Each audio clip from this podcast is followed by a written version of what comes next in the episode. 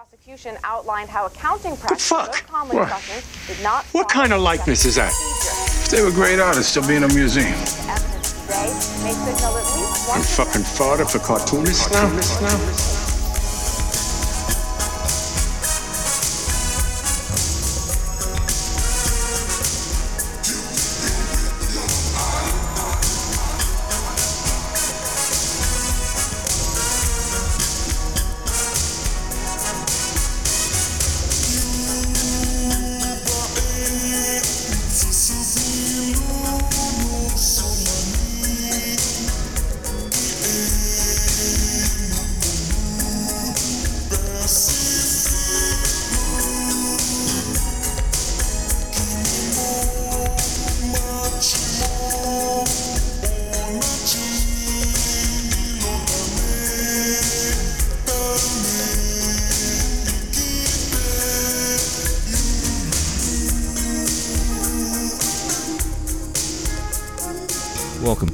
episode of Gutter Boys. This is episode 21.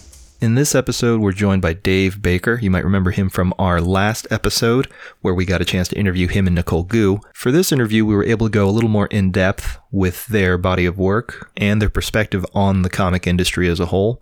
We also touch a little bit about the ongoing pandemic that everyone's experiencing right now and the rippling effect on the comic industry as a result. Cam and I will also be discussing that subject in particular next episode as the story develops. We'll also be joined by some other guests, so stay tuned for that. We will continue to produce as much content as we can for all of you. Uh, we know right now it's a pretty dire time, so it's good to have something to keep your mind off of it, even though we're kind of addressing the thing you're trying to keep your mind off of. But hey, what can you do? Anyway, if you're listening to this, Gutter Nation, we do hope that you're all doing well and are relatively safe.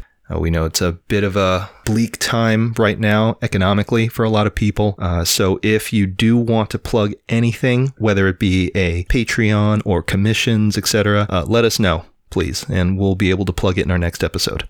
Uh, just as a side note, uh, you're going to notice a slight audio difference. And that's because for this interview, we recorded directly onto Skype, which is something we normally don't do on the show. Uh, but due to some restrictions, we had to do that. So apologies in advance for that. Uh, but hopefully you'll still enjoy it. All right. So without further ado, here's a conversation I had with Dave Baker.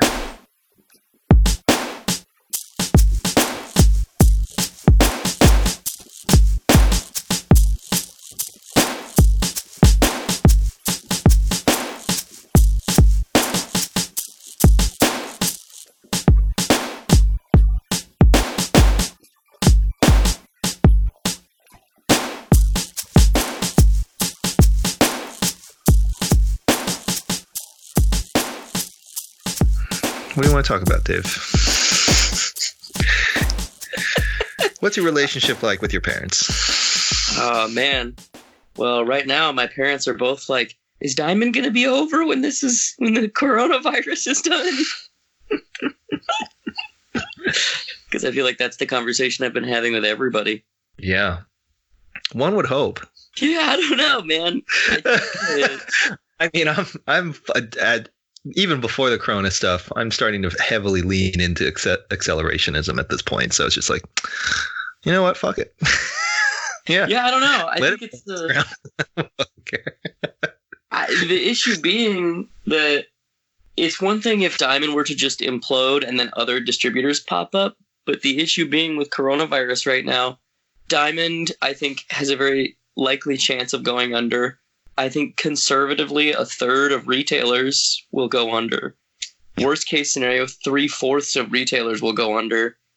And if three fourths of the 3,000 retailers go under, that means every publisher that's not Marvel and DC probably shits the bed too. Yeah. Yeah. No, you're right. This might be the uh, unexpected bump that digital comics needed. Because I think you're going to see an increase in digital comic readership at this point. Uh, I I want that to be true. I, I don't know that it is.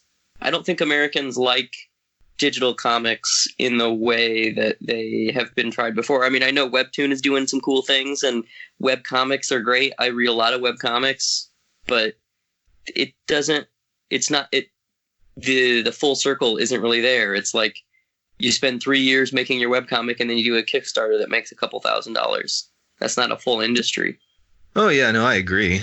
But I think and I'm not trying to be we're- I'm not trying to be doom and gloomy and naysay. Like I don't want all of this to implode. I don't want I would love for there to be a boom in digital readership. I think that'd be great. I just for me, I, I haven't seen the readership outside of a few outliers, even just webcomics in general. Like they're not read in the same way that they were ten years ago, you know? Well, pre-quarantine, yes. What I'm saying is, with this quarantine happening, Yeah. you're going to see a tick go up with digital readership, and I don't think it's because people prefer it, and that's why it hasn't gone anywhere in the last five years.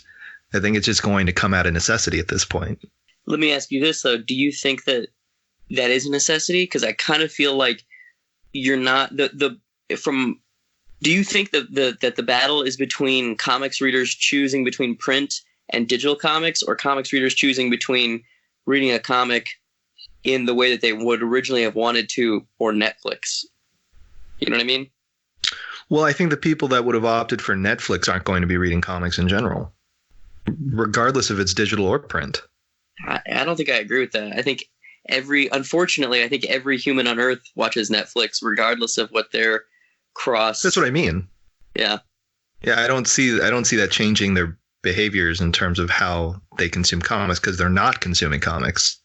What I'm saying is that the people that currently do consume comics, you're going to see that transition over from from print or physical media to digital more, at least within the next eight to twelve months. I hope so. Yeah, I do. I hope so. I I don't think I I don't I I I hope so. I mean, it's just going. You're you're basically just taking one glass of water and pouring it into another glass of water. It, it's not going to be there's there's not going to be like a net positive for the industry in, in in any sort of real material way. You're just going to see more of a a, a, more clear transition over from physical media to digital in terms of comics than, than we've seen in the last 10 years. I hope so. I don't I don't know that I agree. I think digital comics people are a specific type of person and I think physical comics people unfortunately Yeah. are they just want to read, they want to hold the thing and they don't like going on their computer. Um and I think Right. in the world that we live in right now where the world is ending i don't know that a lot of people i think a lot of people are just going to stop reading comics period I, I, don't- I don't want that to happen obviously i just i think people are just going to jump off the train you know Yeah, um, maybe. I think at some point comics are going to be a very low priority here. Uh, if things get as bad as I think they might. yeah if it's if it's food if it's water Um, Right. food shelter and then Yeah. way down the list comics Way, way, way down. Yeah, exactly. So, um, but that I think that's like doomsday scenario. I, I don't think we're gonna get that bad. Um, yeah. I don't know. We'll we'll see. We'll see yeah, yeah we will because we yeah. don't really have much say in it. yeah how are you uh how are you holding up with the uh the quarantine You know, I thought I was gonna be more productive, and I haven't been. Mm. I've been more just kind of um, panic binging garbage movies uh, than anything else. Mhm. Um, but yeah, I, I've only really, as in terms of like drawing, I've only really been doodling in a small sketchbook. That's really about it. Mm. There's stuff I should be working on, and I did work a little bit on it, but not as much as I would would have hoped or assumed I would have done. You know, considering the the amount of time I have. Right. Yeah. So Yeah. Yeah. but, uh, yeah, I don't know. I don't know, man. Uh, so yeah, what do you want to what do you want to talk about, bud? Maybe lighten up the mood. Um, what's what's uh what's making you happy? What's keeping you in a positive um state of mind? I guess. Am I happy? I don't know, man. I'm, try- I'm just trying to reach for anything here. am I? Am I in a positive state of mind these days, or am I in a constant state of "fuck me"? I need to finish this book I'm working on because if I die during coronavirus, this book will go unfinished, and I will hate everything. Yeah. Well, luckily you won't be hating anything. No, I will. I'll be like from beyond the grave. I'll be haunting, Okay.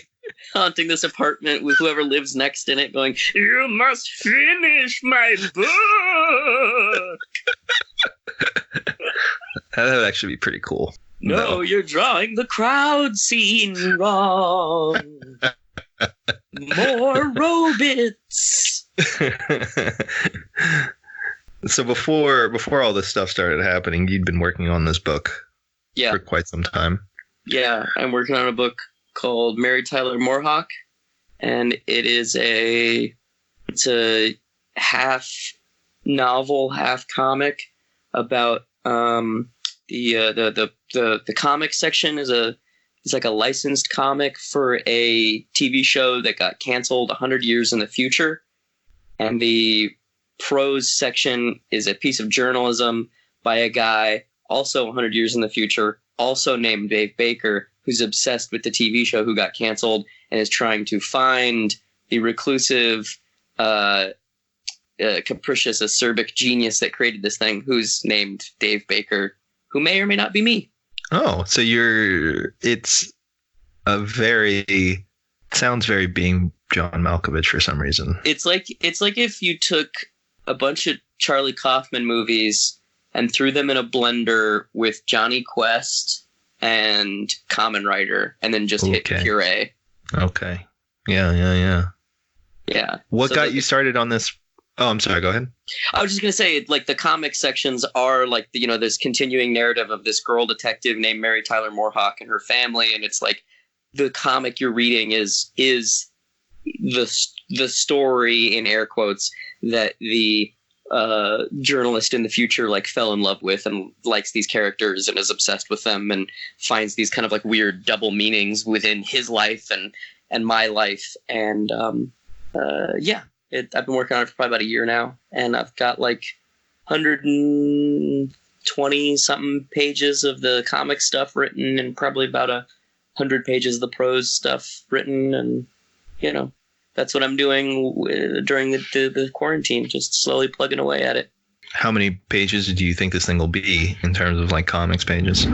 The comics pages are pretty much done. It, the the whole book is told in nine panel grids, um, and so there are nine chapters in the book. The main character is nine years old. Um, nine is like a recurring number in the book, and uh, all of the comics pages are are drawn. Um, they still need to be toned and lettered, but they're all drawn. Um, so now I've mostly been fixing some of the pages um, because I literally am trapped in my apartment during quarantine with no scanner, so I can't scan more than I've already scanned. So I'm just kind of going back and changing faces or moving this around and doing that, the other, and um, and uh, yeah, and then just working on the prose sections. Yeah. Cool. Yeah. And uh, I mean, I feel like this this sounds like it'll be carrying over a lot of reoccurring themes and motifs that have been popping up in your previous work. Anyway, Yeah, Like, yeah, definitely. uh, yeah, uh, and I guess we should go more. Yo, go ahead. Oh yeah, yeah, sure. No, what were you gonna say? No, no, no. It's all right. Go ahead. Uh, yeah, I think it's kind of uh, uh, this book is kind of like a the spiritual sequel to Action Hospital. I mean, it doesn't have anything really to do with Action Hospital. It's just Mhm. I kind of uh, I did so I did two vol- three volumes of Action Hospital, each one two hundred plus pages. Uh, so I did three volumes of this book, Action Hospital, and uh, it took a lot out of me. It, each vo- each book is like 200 pages long, uh, and it was great. I liked making them, and now my apartment is filled with thousands and thousands of copies of Action Hospital, um, and that is both exciting and depressing. Mm, And uh, so I was like, I'm, since I'm basically just self publisher, you know, I I want to kind of not do a reset, but do something that's standalone. That if you're paying attention, like, oh yeah, it basically happens in the action hospital world. It's a completely separate thing into itself. It's in its own ecosystem. And also, I found out at one point that me, Doug Wildey, who's the creator of Jonny Quest, and David Foster Wallace, who's one of my favorite writers, all lived in Tucson at the same point. hmm. And I was like, I, I, that just kind of sent me down this like weird spiral of thinking about like these people that have meant so much to me and these these things that they've made and how they've impacted me and how I wish I could have found them and obviously both of them are dead at this point Yeah. um, you know David Foster Wallace committed suicide and uh, Doug Wildey is just old as fuck. Uh, so he just fucking died. Uh, yeah. but but but you know i i it kind of started from there where i was like i can't believe that these that me and like two of my favorite humans lived in this objectively shitty small town in arizona. Like what the fuck were they doing there? It's crazy. And so i was like i'm gonna i'm gonna make a book that's like about that feeling that kind of like weird obsessive like i wonder if doug wildey and david foster wallace and i were all in safeway at the same time right, right. Trying to find patterns Yeah. and making sense of synchronicities. Mm-hmm. Mm-hmm. Yeah. And I, well, I guess we should talk more about Action Hospital because we didn't really get to touch on that uh, during the interview with with you, Nicole. Oh yeah, Um, where I was just like screaming about cre- creator rights and how It was good how- though. I kind of felt bad. Nicole Nicole has lots of very great things to say, and I was just like, ah, fucking contracts are shitty. uh, oh well. from mobsters. Well, we'll just we'll have Nicole on another time. It's all good. Um, but yeah, so Action Hospital. When when when did you start working on this book? Like initially, and where where did all these core ideas kind of come from? Like this Uh, idea of, of Yeah, Huh? so the high concept of Action Hospital is that it's a, a comic that takes place in a fictional hospital that services otherworldly beings and people with extreme needs. It's kind of like Men in Black meets Eternal Sunshine of the Spotless Mind, uh, with the added complexity that all the characters in the hospital are paired with an individual artist. So whenever they show up, they're always drawn by the same person. So sometimes there's like six artists all drawing on one page. Um, I write it all, and I draw the main character, who's a nurse named uh, Joan Michelle Basquiat, uh, who has kind of this mutant ability where she can see the essence of people, and they manifest in weird little like Basquiat esque paintings over their faces. Um, okay. I love that I just like spit out an insanely bizarre concept, and you're like, okay, okay. I, I feel like that's like working in comics. It's just like, yeah, okay, that makes sense. Mm-hmm. Mm-hmm. I'm following you. Yeah. So I think I started it in like 2012, maybe. It was like ra- around about when I moved to Los Angeles. So 2012, 2013, somewhere in there. Okay, so this has been an ongoing project for a while now. Yeah, yeah, I, yeah. The first book I did as a webcomic for an extended period of time. It probably took from beginning to end like four, maybe five years, because it's legit like 300 pages. Um, yeah, and they're very, very dense. yeah, You yeah, you tend to almost put too much information yeah. in one page. just like uh, daring the reader to go through all of it. Yeah that's what i like man i really i Yeah. i love i love kind of like thomas pynchon-esque like you know david foster wallace like i'm gonna have this one sentence run on for a, a whole paragraph style works but you know just in comics form Right. um and you know i love doing like i think there was one page in, in action hospital 2 where i counted and i think there were 54 panels yeah, that sounds about right. yeah, like that's just cock and ball tor- torture for like you and the reader. Is it though? I think it's cool, man. I'm into it. I think uh, it is cool. Don't get me wrong. It is cool, but it's just like both from the perspective of working on it and then also as a reader having to go through that. I I don't know. Yeah, but it's not like a it's not like a grid with 52 panels where you have to read every one. Like, you know, some of them are that way, and then some of them are Yeah. more like just big kind of uh, like in one of them, one of the pages in Action Hospital 2, there's a anthropomorphic shark character who jumps through a wall, and as he's like, you turn the page and it's a double page splash of him like flying out of this second story wall down into like this kind of like food court area. And as he's falling there's like a trail of smoke and debris and and detritus and within that trail there's like probably a hundred little inset panels of yeah.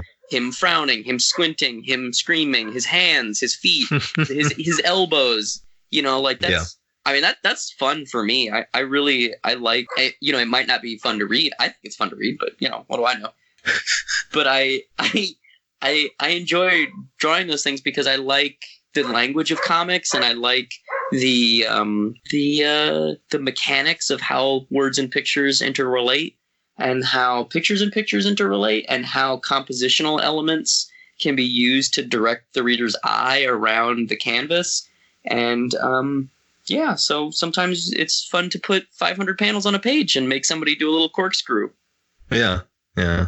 I think that dog outside disagrees with you very strongly, though. Yeah that's true ginger ginger 100% says shut the fuck up Yeah.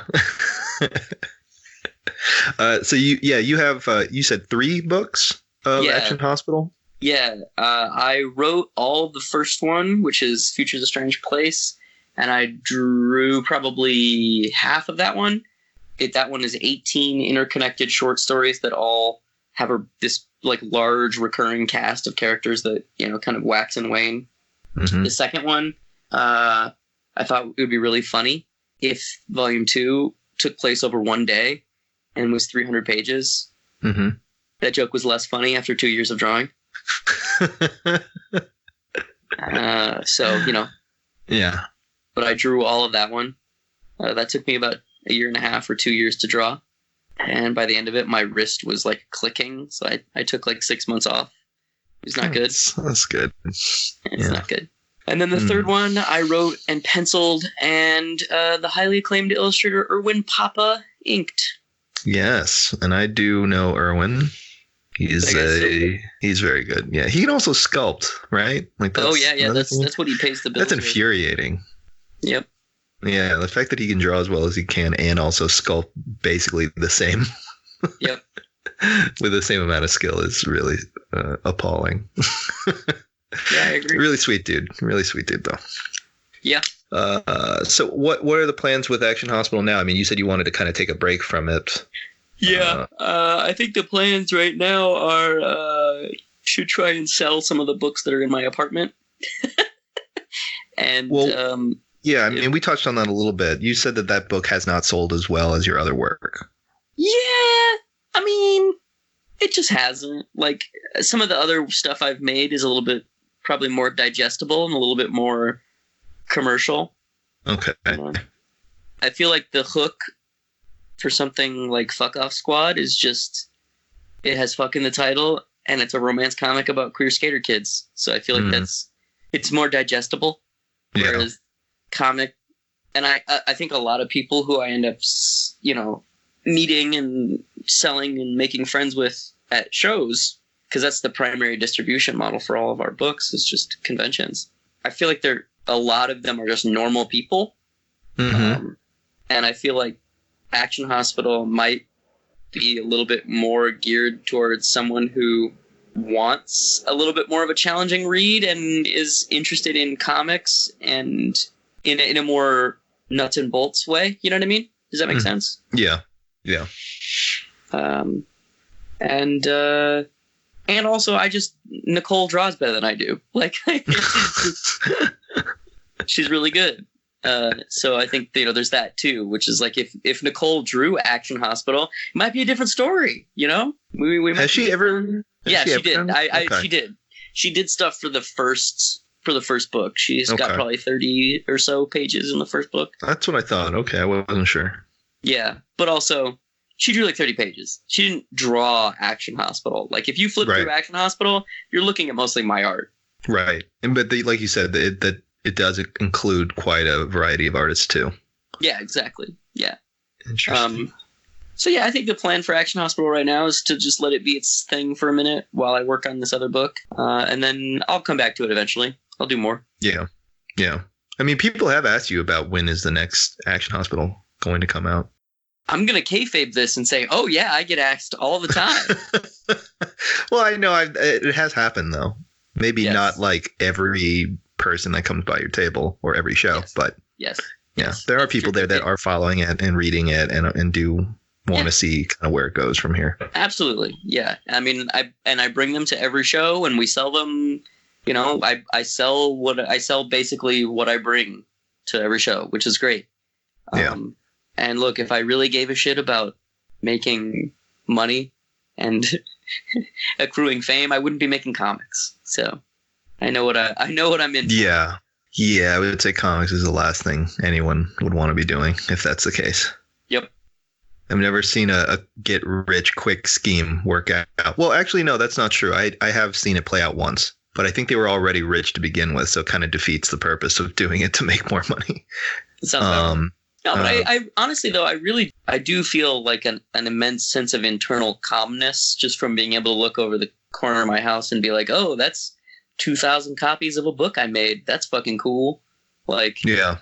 I ran that Kickstarter, motherfucker. Like I I did that shit. What was the print run on all three of those? Uh, the first one, the first one has been has gone back to print a couple times, but I think Oh, I okay, only okay.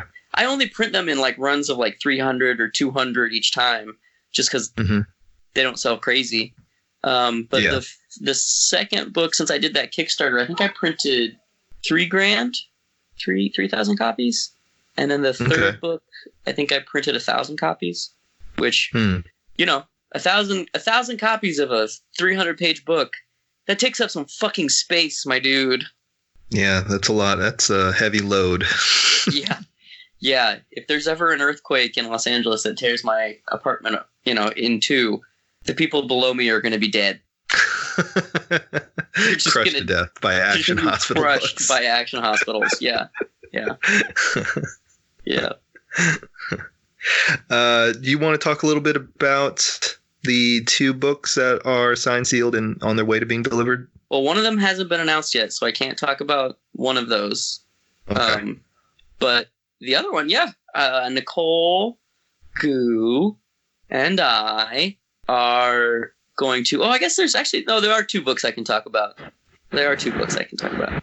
Uh nicole goux and i are doing a uh, a book for simon schuster's atheneum in, imprint. It's a coming of age story about a bunch of bullied teenage girls in a conservative christian boarding school in the middle of nowhere california who start a highly sexualized anime in parentheses hentai uh, distribution ring where they start selling porn to all of their uh, all their all their little Nino friends, and uh, it like tears apart their friendships, and uh, you watch them kind of like ascend through the ranks of this school and navigate questions of kind of faith and friendship and uh, being a teenager in the 2000s. Wait, so high school kid are they of legal age to consume hentai? Uh, I I choose to take the fifth. oh boy, okay. So what was uh what got you into this uh, story idea? Was it something that you and Nicole had written together? Was it something you strictly had written? Uh, yeah, Nicole and I have been talking about it for a while. Yeah, it, it's funny. I, I know a couple people who've done things that are kind of like this, and I used to buy like bootleg anime and shit from a guy in my high school, and uh, yeah, I just got kind of obsessed with the idea of making like a sad romance comic about that experience, and uh, yeah, it kind of just it took a while to come together because Nicole and I made a pitch for it maybe like two years ago or so. Yeah. And then our agent had it for a while and was shopping it around and pitching it and pitching it and pitching it. And then Nicole booked the Batgirl book, Mhm. Shadow of Batgirl, out now wherever comics are sold. Uh, you can go buy it. Written by the lovely Sarah Kuhn and drawn by uh, the inimitable uh, Nicole Goux. Please go buy it right now um, because no one's buying comics right now because the world is ending. But you should just buy it anyway. Um, risk your risk your life. Go to the comic book store that's probably closed, but go there anyway. Right now. Or if your comic store is nice enough to deliver it. Yes. Yes. It's very good. Published by DC Comics. It's good. You should read it. Anyway, uh, Nicole booked that gig uh, off of the back of our Fuck Off Squad series, which is a romance comic about skater kids. And Right. our agent was kind of able to set up Forest Hills Bootleg Society, which is the hentai distribution book, off of And just to clarify, that's on Silver Sprocket, available now. available now. Available now. Silver Sprocket, Silver Sprocket. AA. Yes. Uh, I owe Avi Ehrlich, the, the head honcho over at Silver Sprocket, a lot.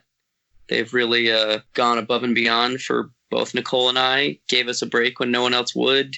And um, they've treated us really, really well. And uh, I owe them a lot. Yeah.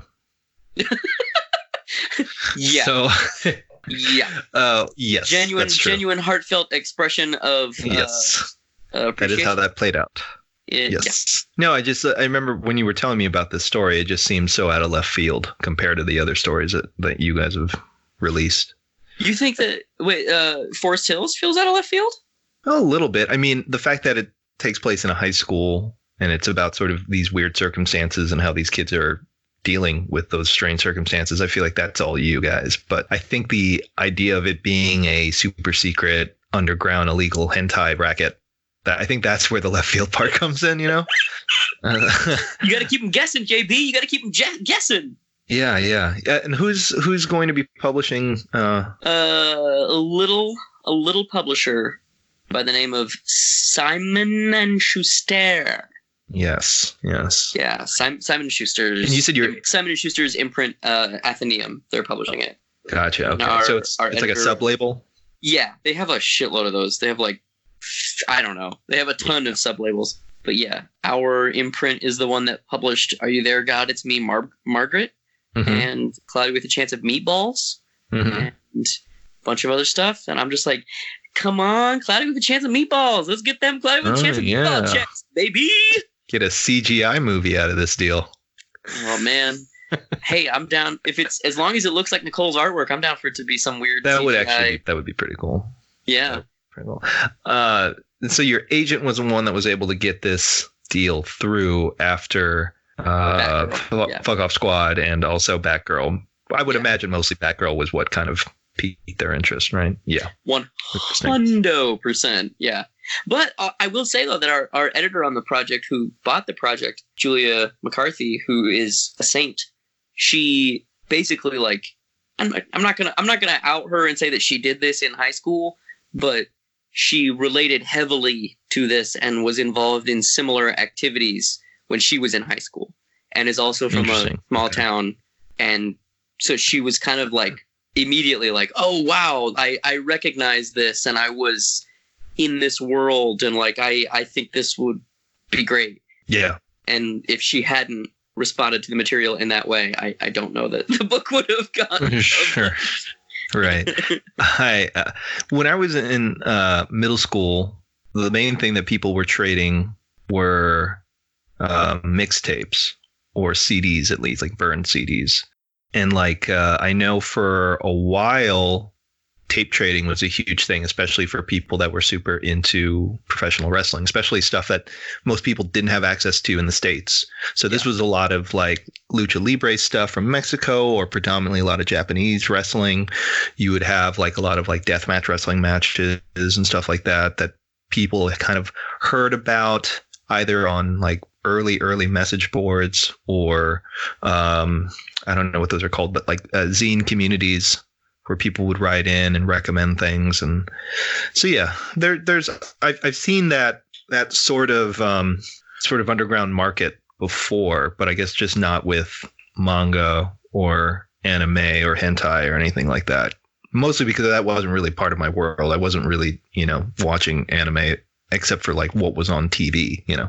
Yeah, the the anime thing is pretty interesting because like there were like two pockets of it. There was like the organized thing where you could like actually mail away and get tapes sent to you and you could there were like actual organized groups who would like you paid 20 bucks every whatever amount of time and you got x number of tapes and blah blah blah blah blah.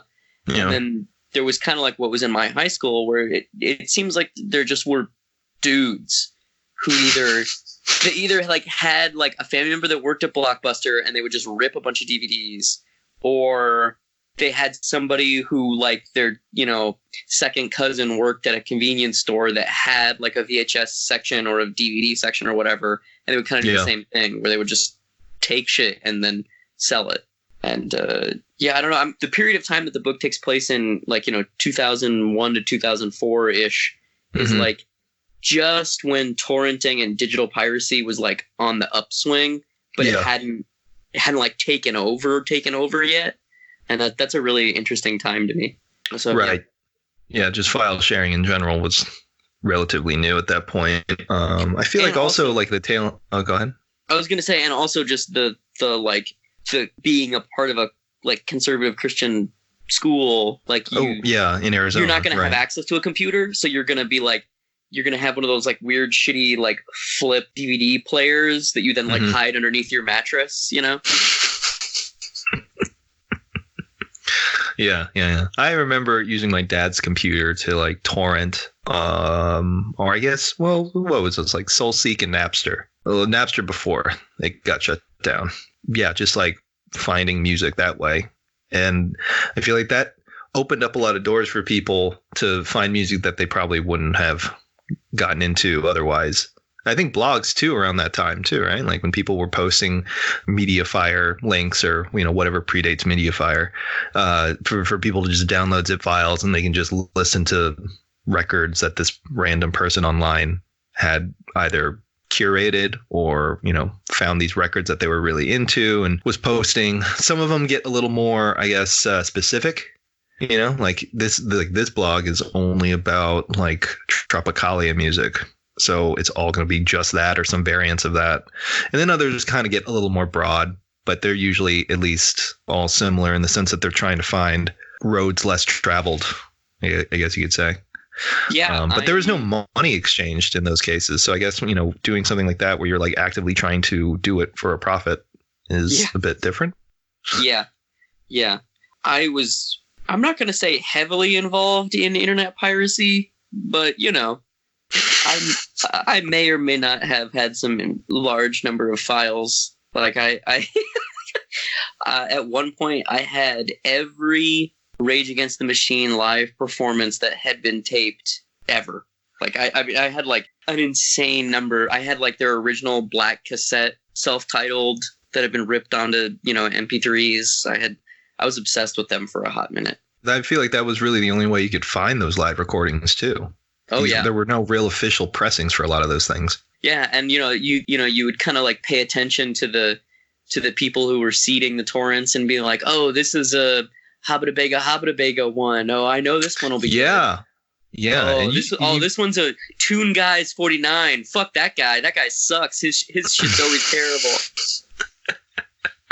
I actually, um, this would have been later on. This was like 2006 or seven. I remember somebody messaged me on SoulSeek, and at that time, I, I had a pretty large amount of of um, found records, I guess you could say, of just like you know doom sludge, grind, you know whatever it is that I was into at that time. And some guy messaged me. I don't, I didn't, I wasn't actively paying attention to who was seeding my stuff or downloading my stuff. And uh, this guy messaged me and was like, just wanted to thank me for some of these folders that he hadn't been able to track down for a while. And we talked for a little bit. He he was living out in Louisiana. He was like a really nice dude. Did a lot of like local shows, bookings, and stuff like that. He said he was in a band. I was like, oh, cool. What's your band? And he said, oh, I'm I'm in this band called Thou. And I was like, oh, I've heard of you guys. And then you know, flash forward. I don't know, like 10 years later, and Thou is like still legit one of the more well-known talked about bands in, in, in that scene like specifically uh, i mean they did stuff with the body i don't know this is this might not be your wheelhouse but it it's just really weird to have those interactions and then i, I ran into him at a show um, and he knew the same people that i knew that were from louisiana and we caught up and realized that we were the people that had that conversation on soulseek back in like 2007 or something. So it's just really weird to have those those connections and all those like tiny niche communities kind of play out and how you meet more and more people. And it's just it's a smaller world than i think we ever know. I, I mean i know from doing you know comic shows i know you know this from doing comic shows and just interacting with the comics community in any way you do begin to you do begin to see how small that world is. Yeah, it it's funny because for a long time, like all I wanted was to be a dude in the scene. You know what I mean? Like it, it's it's very when once you're in the community, it's very welcoming and everyone's super nice. But breaking into that circuit and that in air quotes friend group is not easy, man. It's uh and I don't think it's any one. It's not like it, it, anybody's being holier than thou or you know halt who goes there. It's just you know if you don't table at the shows, you're not gonna make the friends, and you're not gonna be a part of the community. And the tabling at the shows section is such a weird thing because you need work to be able to put on your website to get access to table at the shows. But if you don't have money, just inherently, like you need to, if you don't have the money to make to print the work, then it's not going to be there. And it's this weird chicken and the egg where you can't make work without tabling, and you can't table without making work, and you can't make friends without tabling, and you can't table without kind of being a part of the community already. And Yeah, well, I would I would say like social media, especially Instagram, has changed a little bit of that in terms of networking and meeting people outside of the convention model. Yeah, um, agreed. because I mean, like you and me, we knew each other before we ever met at a con. yeah, Um, and I can say that for a lot of people that I, I, you know, one way or the other met at a con later down the Yeah. road. But these were people that we'd been interacting with, I don't, I don't know, like four years before, you know, sharing the same space, like the same physical space at a show. yeah, absolutely. Yeah, it's true. Uh, but it's it's still that thing where you have to just kind of be active and be making stuff in order to be a part of the community. Which oh, is of course. Yeah. Yeah. I mean, I think now too. There's there's a couple of people I can think of who don't actively create or participate as creators, and they're more kind of passive people in in the community who either purchase a lot or commission a lot or support artists in one way or the other. It's some sort of material way, and they're kind of sort of part of the community by that. Yeah. Not in the same way that you and I do, obviously, but still they do interact with it on some Yeah, sort yeah, of yeah. meaningful level, and they're ne- you know they're they're necessary to. I mean, people like that are necessary to sustaining that community in terms of like if we're just talking about it from a purely material standpoint, you know, we need I mean, people I've made buying some our of stuff. I've made some of my best friends from just people who are at conventions come up and they're like, "Oh, what's this?" and then I tell them about it, and then you know, it's it's a, it's really really great. I really, and that's what I I I always say to Nicole, like you know, regardless of what happens in the future, like I would like to continue to make books for bigger and bigger publishers. Like it'd be nice if we got to make another book for Simon and Schuster after this one. That'd be great. But if even if we don't, and even if this book fa- falls apart, I just love going to conventions and tabling and selling comics and meeting people and being a part of that, like being a part of the community, and also being a being able to meet a literal perfect stranger and hand them a tome of who I am. Be like, hey, this is Fuck Off Squad. This is what I thought at age whatever in 2000 and whatever. Like, Yeah. This is who I am. This is a little weird time capsule of me. And maybe you'll relate to something in there. Maybe you won't. I don't know. Maybe you'll think it looks dumb and look at it and go, oh, this is nice, and walk away and then go buy some Deadpool. That's cool too. Yeah. or if history is shown, maybe 60, 70, 80 years after your passing, people come across this Yeah. and connect to it on a very meaningful level. And then th- it just blows up from there. Yeah. It's I a mean- really strange thing. Yeah. Can you think of, I mean, I can think of other mediums that have that, but can you think of a comic that has had that? Uh, where the creators had passed before the book ever became sort Yeah. of a linchpin. Yeah. Huh. Oh well, I would say um, we we might have talked about him a bit. Maybe that wasn't you. Those early, uh, I can't remember now. My, I'm sorry, I'm kind of blanking out here. The name of the artist, um, but I feel like there's been sort of a renaissance of that material of these like bizarre superhero stories. Oh, Fletcher Hanks. Fletcher Hanks, thank you. Yeah, yeah, and because I don't really feel like his material or his output was that popular when No, it came out, definitely and no, it wasn't at all. Yeah. Yeah, but now people in the know absolutely know who that is, and you have creators referencing or mentioning the their how that work affected them on, on a meaningful level. So I don't know. Um, I, that's really the only example I can think of right now off the top of my head in terms of comics. Because you're right, think with that- comics, it's a little more immediate. Yeah, but I, I like that though. I think that's a pretty good one.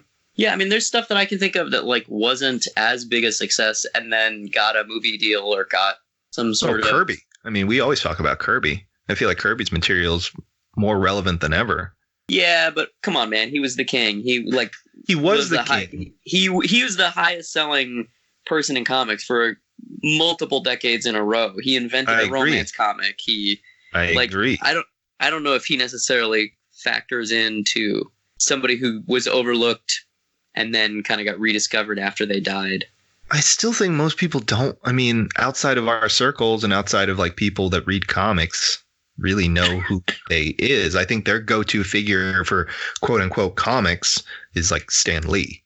You, Bro. you know, Bro, you got to do this. I, I'm not. I'm not saying that. I'm not saying that that's warranted. I'm just saying, just in terms of like the general. I, I think you're right. I think you're, you're you're absolutely right. You're absolutely right. Yeah. But I think uh, what I'm saying is, I think to a broader audience, Kirby is becoming more and more sort of like a household name than than maybe he was when he was active in the 60s and 70s. Yeah, I don't know. I don't know. I think that's. I think that's. I think unfortunately, Kirby's legacy is going to forever be overshadowed by Stan. Oh, Um, yeah, to a degree, yeah. yeah, which sucks. But I I agree with the spirit of what you're saying. Yeah, that thanks to these movies taking things from his runs on various works, and now that he's getting his first movie that wasn't in air quotes co-created by Stan with the Eternals, you know, Mhm. maybe that'll help more people be like, "Oh man, Jack Kirby's cool," even though the Eternals kind of sucks. But don't tell anybody I said that. Yeah, I would have loved it. Well, actually, I don't care if I ever see a comic being adapted to a movie, to be honest with you. But I think from um, a design point of view and art direction point of view, it'd be really cool to see a New Gods movie. Just to see all the. Sorry. It'll happen. They're making it. Yeah, well, I mean, I'm sure it'll be great. I'm sure it'll be. I'm sure it'll be very, very in the spirit of Kirby's designs and his creative voice. Yeah, I hope so too. Yeah, Ava Ava DuVernay is directing it, and she's Oh. co-writing it with uh, with Tom King. All right. Okay. Yeah. But also, we now live in the apocalypse. We may not make movies anymore. Who knows? I think we'll be okay in 18 months. I hope there's a country in 18 months. I think so. Yeah, there will be a country. I don't think the end of the world is any is coming anytime soon. I think it's this is definitely the most serious pandemic we've had on a global scale in a very long time. That's for sure. Yep. But I don't see it as being something that's going to change too much in any sort of real meaningful way, in my opinion.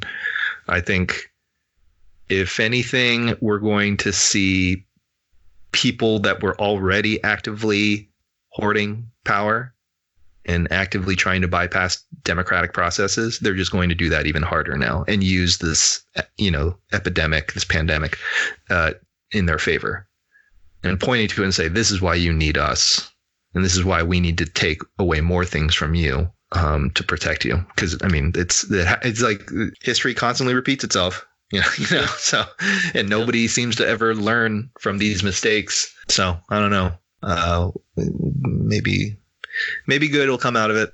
I, I don't know. I mean, right now, as we're talking, I know that Sanders, Ilhan, Omar, AOC, and a couple of other DNC reps that are kind of more left than their contemporaries are holding some sort of um, town hall about COVID right now.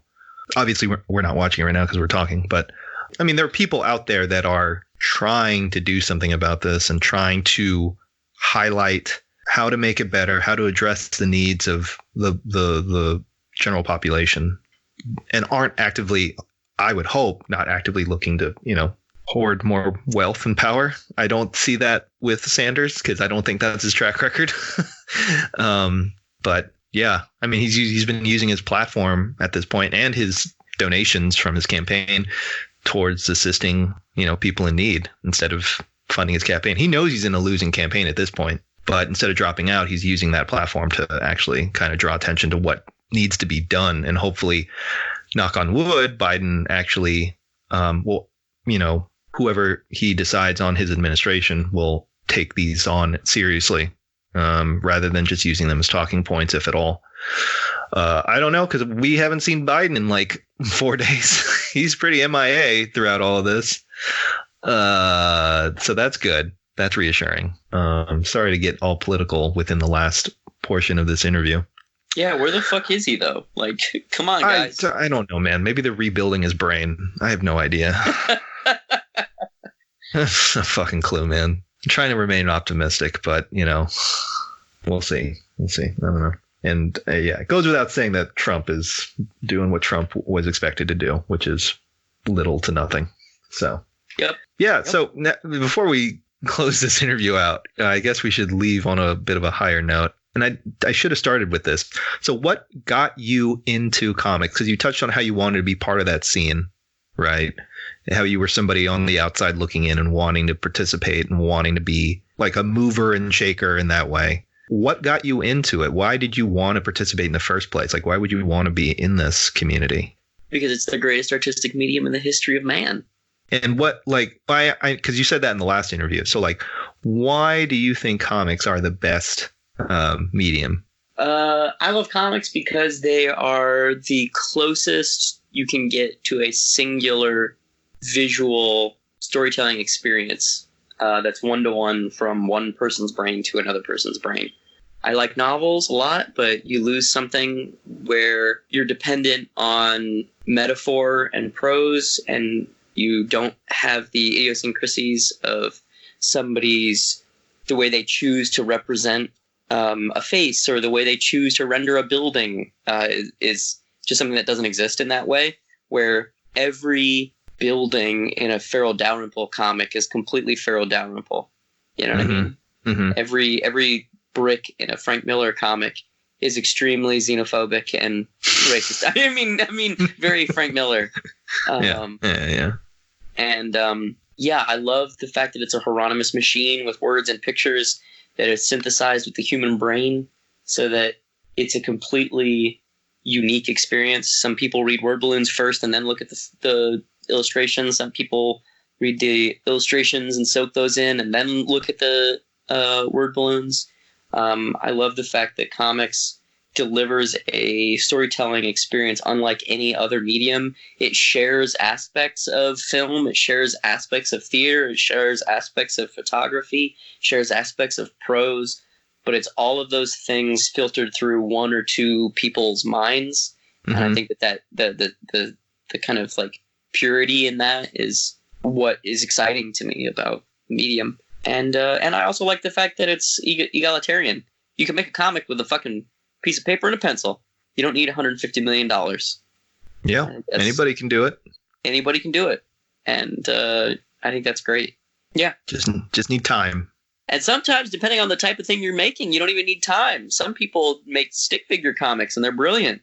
Some people make, you know, overly elaborate fine art illustrations and they're dumb. Like it's, you know yeah. what I mean? Like Yeah. Yeah. Yeah. sometimes yeah. it's it's it's it's it's about your cunning and your own guile, Sonic boom! and your own self belief and your own, you know, your your aspirational reach. That's the thing I like the most about comics is that it's a medium that is as Byzantine and maze-like as you want it to be, or as simple and direct as you want it to be. Awesome. Yeah, don't disagree. I think that's a good uh, place to end this interview. Dave, I want to thank you for uh, joining us on Gutter Boys again. Is there any place you want to plug or thing you want to mention before we go? Yeah, uh, you can find me online at heydavebaker.com. You should definitely go subscribe to my new explainer podcast, Deep Cuts, where we pick a topic every week and walk you through the ins, the outs, and the nitty gritty so you can appear like an interesting and idiosyncratic person at your next forced social function. Uh, you can find that at deeppod, deepcutspod.com, baby! Has that network been named? Is that is that a It's thing? not still? yet. No, Not so yet? far Okay. ju- right now it's just me and Andrew with our Deep Cuts podcast Cool. so far. All right, and you're on Instagram, Twitter, X Dave Baker X. That is true. Yeah, you still have yet to follow me on Twitter. That's not true. Go go check right now. That's not true. Go check right now. We're gonna do this Not live. That is not true. Here we go. I'm Wait, doing it wait. right now. I'm waiting. Pull That's it up right not now. True. Pull it up right now. Yeah, look. Yeah. JB Rowe. More Crimp Jr. I definitely Okay, that's recent then. That is recent then. I, I did it. I literally did it right now. yeah, yeah. All right. Well, uh, Dave, thanks so much for being on the show, and uh, I'll, I'll be talking to you soon. All right. All right. Thank you very I'm done.